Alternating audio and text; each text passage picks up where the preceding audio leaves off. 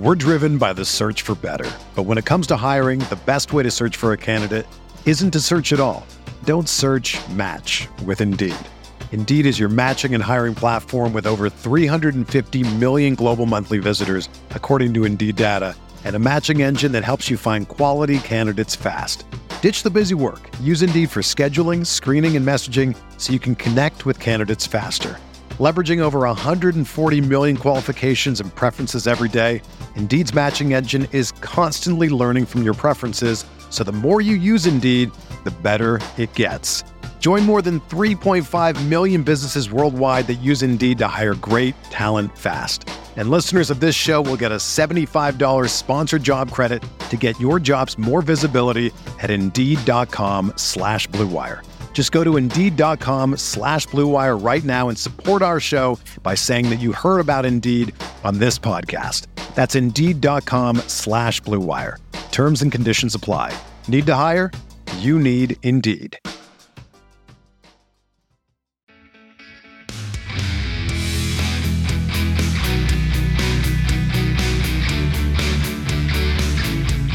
Hello everyone, welcome back to the RotoViz Best Ball Show on RotoViz Radio. My name is Colm Kelly. You can follow me on Twitter at Overtime Ireland, and I'm delighted to be joined once again by Conor O'Driscoll, who you can follow on Twitter at Drico Out, which is D R I C O O U T. The push is on to get him to 1,000 followers over there before the start of the season the feedback has been tremendous, Conor, for the shows that you've been on. We're going to talk more about your content that you've been posting up on rotoviz.com. Today's specific topic is going to be around the running back dead zone and does it still exist? Because the dead zone is something that has come on a lot and much conversation around over the last couple of years, particularly been led by our own Ben Gretch, obviously of the Stealing Bananas podcast and the great work that he does with Stealing Signals.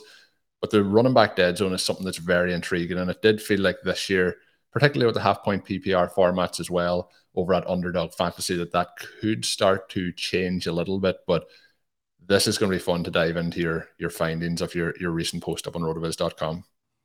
Uh, yeah, th- thanks for having me on uh, again. Um, these these are always a, a lot of fun to do. Uh, I I really appreciate it. So when it comes to the running back dead zone, so I think that it's really important to understand uh, the the reasonings for why why things come about. And some of the historical context of the running back dead zone and uh, like this isn't this isn't new news but running backs were getting pushed up into the air into the uh, into the high leverage rounds. It was always oh he's going to get the volume. And I guess in today's in today's ADP, especially with underdog, you have wide receivers going earlier than ever before. And when it's it's like even in individual drafts, you want to be you want to be reacting to the draft that's there. You don't you don't necessarily want to be taking the exact same strategy and just copy and paste into every draft into every year. And with uh with with the wide receivers going earlier, the the win the flex tool is really it, it I guess to me is the best way to look at okay how how do the how do these new ADPs change? And and and what should we be doing to react differently? And so the the win the flex tool it essentially is it's a measure of how much points does uh, different do different positions normally score by ADP, and so it, it kind of it bakes in some of the wisdom of the crowd, like how how good is the market at knowing how much points will RB five score, and how much how does that compare to, for example, wide receiver five, and so when you when you do that, you kind of get you get how how good are each positional picks in each round how much and, and then you can also look at how much points does that actually add to your roster versus other positions. When you when you when you look at this tool unfortunately it's a bit of a sad day. Running backs for a, lo- a lot of the un, uh, on underdog specifically a lot of the draft the running backs actually now outproject wide receivers. And that's the uh, that's the happy ppr scoring and uh, and the the different adp but on the uh, on the other side, the big thing, and I think this is like one of those simple things that often gets extremely overlooked, is that you have to play three wide receivers and you only have to pay two, two running backs. And that makes a big difference. And when you look at the tool, that difference is about 1.65 points per game. And what that means is that because you need an additional wide receiver starter, the hurdle for them to get into your lineup is 1.65 points uh, lower. And that's worth about 28 points over a full season of 17 games. And so you you have this uh, you have this dynamic where okay the running backs they kind of over out project receivers in a lot of the draft. That's that's not usual. That that that that that's something that we're going to have to adjust to. But on the other hand, you don't need quite as many points from each additional receiver because the threshold for them to get in is lower.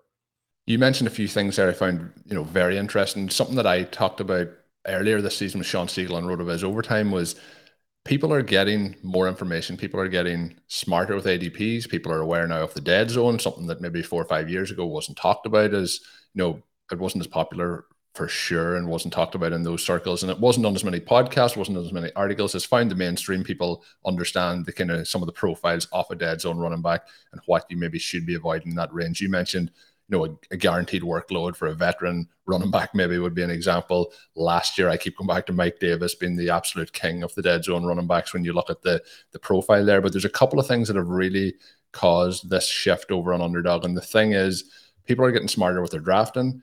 The third wide receiver that you have to have in there, and also the half point PPR element. So the ADPs are moving up for the wide receiver, which then it is an ADP game. It's always an ADP game. The reason you don't want those running backs is because of the ADP that they're sitting at.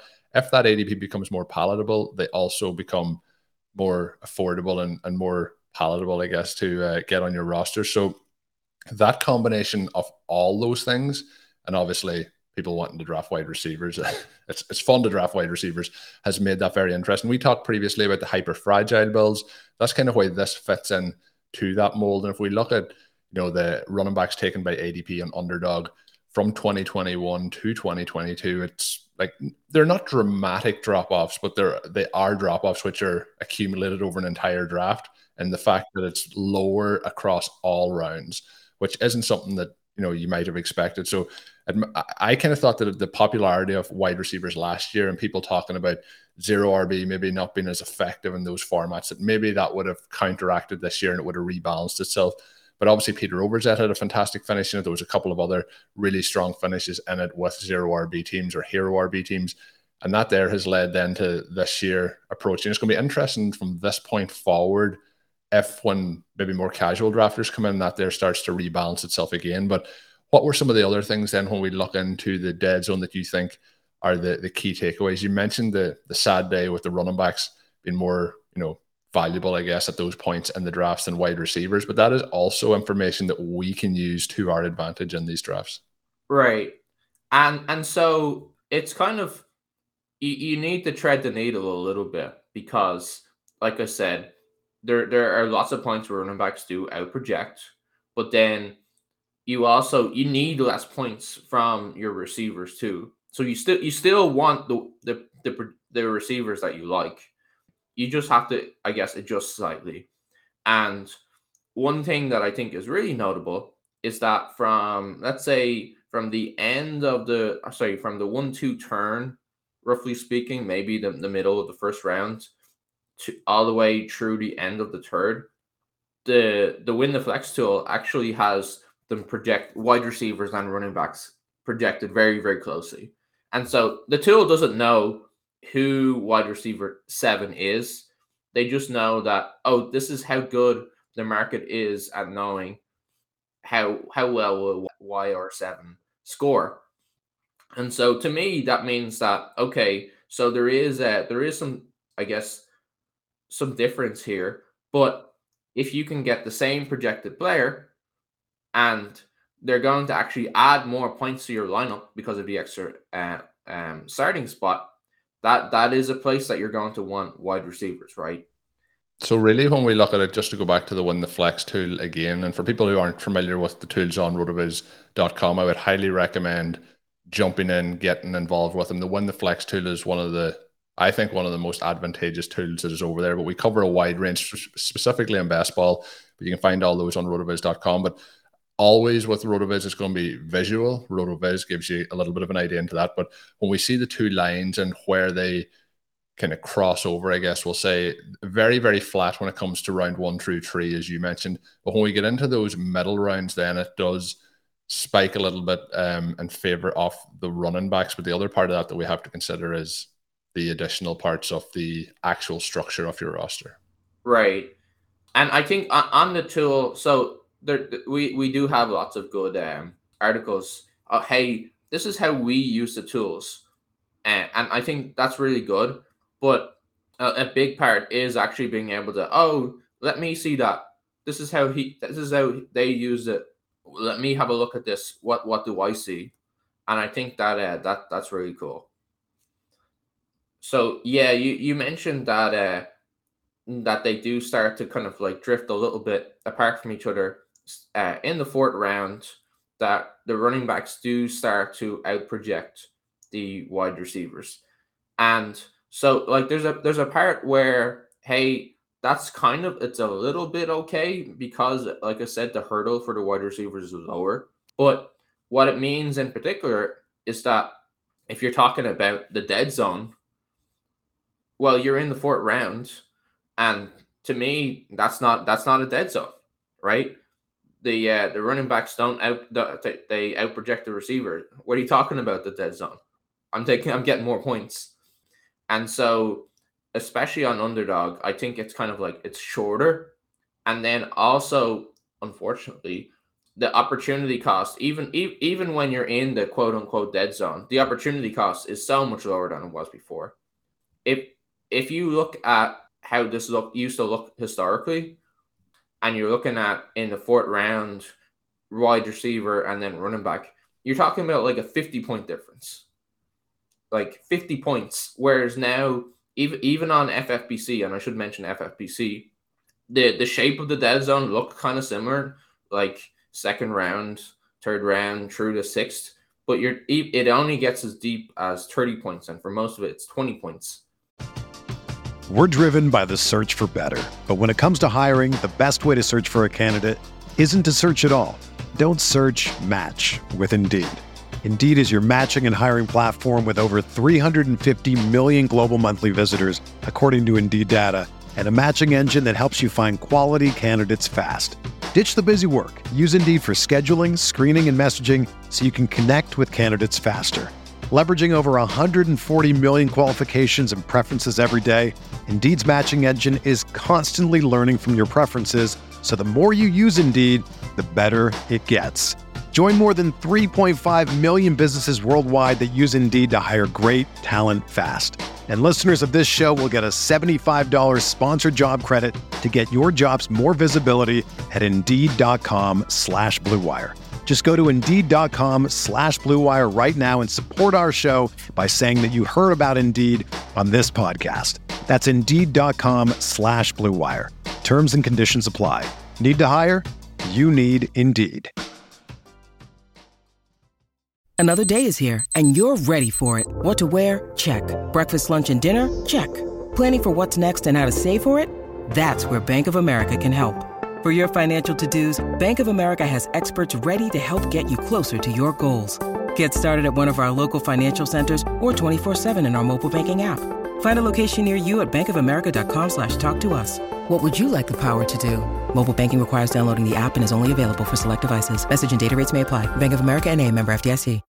Like, and I think I think part of that as well filters into when we look at the players in the dead zone, so this year technically we could be saying that like Breece Hall, J.K. Dobbins, Travis Etienne. Etienne has moved up a little bit in ADP, but there was a little period there, you know, a month ago where Saquon Barkley was in it. Like the profile of the players has changed dramatically as to who is in the dead zone. So some of the guys that we I mentioned Mike Davis earlier, for example, I think people have kind of smartened up this year. He would probably be you know tenth, eleventh round, whereas previously he would be you know sixth, seventh round. And and that I think has also factored into this as players become smarter and who they are targeting.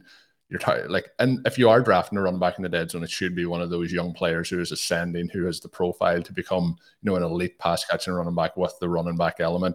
The other players that are sliding into that when we look through it are potentially maybe a Cam Akers, Ezekiel Elliott, players who are veterans who there is some question marks, whether it's injuries or maybe deterioration. So it's much more interesting. You mentioned it kind of getting a little bit more compressed, I guess would be the word I would think of it as a, it's a smaller zone. And I think just there's a, a number of the combinations we've touched on already, the smarter drafting, um, the ADPs. Again, this is why we will touch on the FFPC in a second, but so important to know what the options are for your starting lineups for the scoring settings as to how you um, make this applicable because I think it's still a bigger advantage probably on the FFPC format. But was there any other key takeaways other than what we've mentioned so far on the underdog side that you wanted to head on before we jump into the FFPC side of things? No, I, I do think we've covered the uh, the underdog. So a brief uh, a brief summary on that is kind of the the evolution continues. Um, the information that we are discussing here will be linked in the show notes of today's show, so you can check out Conor's article directly. We are talking through obviously the visualizations. We will also have the information in the article, so I would recommend to check those out. But it's like everything people sometimes think that when we're drafting zero RB teams that we are like set in our ways. Every draft zero RB, we're not changing right. anything we think about. And I think through this series that you have done on the website, we've talked through on the podcast, again, it shows there's multiple strategies, usually three for us in terms of what we're looking at. You know, zero RB, a form of modified or hero RB, and then obviously hyper fragile. And then there is all the other information that we're taking in. And it's not about being stubborn and saying, it has to be this every single time. And I think that's what people miss out when we talk about zero RB is that it's not every single time, but we know the way to work the draft and to use that information. We should always be open to new information like Conor is sharing with us here. We could just bury our head in the sand and say, last year it was this round, this year it's these rounds. It's going to be the same rounds every single year for the next 10 years. But that's not what we do. And that's not what we're going to try and win our leagues with. So, really good information so far there on the underdog side of things. I mentioned it being a little bit different over at the FFPC, and it's fun to you know jump in from draft room to draft room and see the different effects of how the ADPs are playing out in the different formats. So, what are some of your key takeaways on the, the dead zone over at the FFPC drafts? So the uh, I think there is there is a, a bit of an ADP impact versus like let's say two years ago, three years ago for FFPC, but if you look at how they how these diff, wide receivers and running backs project, the wide receivers are, still like well ahead of the running backs. But the big difference with the FFPC, and you mentioned um, different settings, is that you only have to start two running backs. You only have to start two wide receivers. So in in theory, that gives you the uh, the opportunity to flex more running backs, and that does push up their value relative to a different lineup setting. And, and obviously, for people who maybe haven't played with the FFPC, what we're meaning there is it is 2 2. You have to have two running backs, have to have two wide receivers. We talked a minute ago about having to have the three wide receivers over at underdog, but it also means that you can have four wide receivers in your lineup uh, and, and only have two running backs. So that's usually the approach we take where we're going with two running backs, loading up on wide receivers and the elite tight end as well to get in there. You can also, if you depending on how the week played out in the best ball formats over there, you can flex a tight end. So you can have two tight ends in your lineup as well, depending on how things work out that week. And it is also tight end premium, which gives a boost to their value. So there's a number of different things playing into it. But just like we're saying, let's get our wide receivers in the flex, and we're trying to hammer those wide receivers and get them in our lineups early. There is other people drafting who are thinking in the opposite approach. Let's get those running backs early, which is pulling them up so that they can have a four running back, two wide receiver team and that's what makes the dynamics so intriguing there as well. So fun to do the mental aspects when you're in these drafts of you know where players should go and how we rank them and how we value them. So yeah, just some of the differences between the two leagues, and obviously the full point PPR giving a, a boost there to both pass catch and running backs, and particularly wide receivers. Uh, and and you mentioned um, wanting to play yeah four wide receivers on FFPC, and I think I think it is important to note that hey we're not just doing that because we just love wide receivers and, and like you said, we're going to bury your head in the sands. No, the the wide receivers at ADP and eh, versus running back, they completely out project them. Like there's a, a, a big out projection at basically every point in the draft. And so, really, outside of the first two rounds, every single. Oh, right, yeah, yeah, by, yeah. by, Outside- quite a considerable of- point. This first six picks, Yeah. yeah, So Christian McCaffrey and Jonathan Taylor. right. You're right. But that's where the hero RB option comes in is to get your running back in the first two rounds and then to focus on wide receiver throughout those other rounds and throughout the dead zone. And uh, like I mentioned before, particularly true, let's say the the, the middle of, of the second rounds through uh six, the, the sixth round, that that point difference is about 20 to 30 points. And so to me, that's the kind of like that's the point in the draft where if you want to take a running back, you're giving up the most uh you're giving up the most in opportunity cost. And and I, I think that that's important. You don't you do you don't want to be shedding points in your roster. But on the other hand, that is that's way lower than before.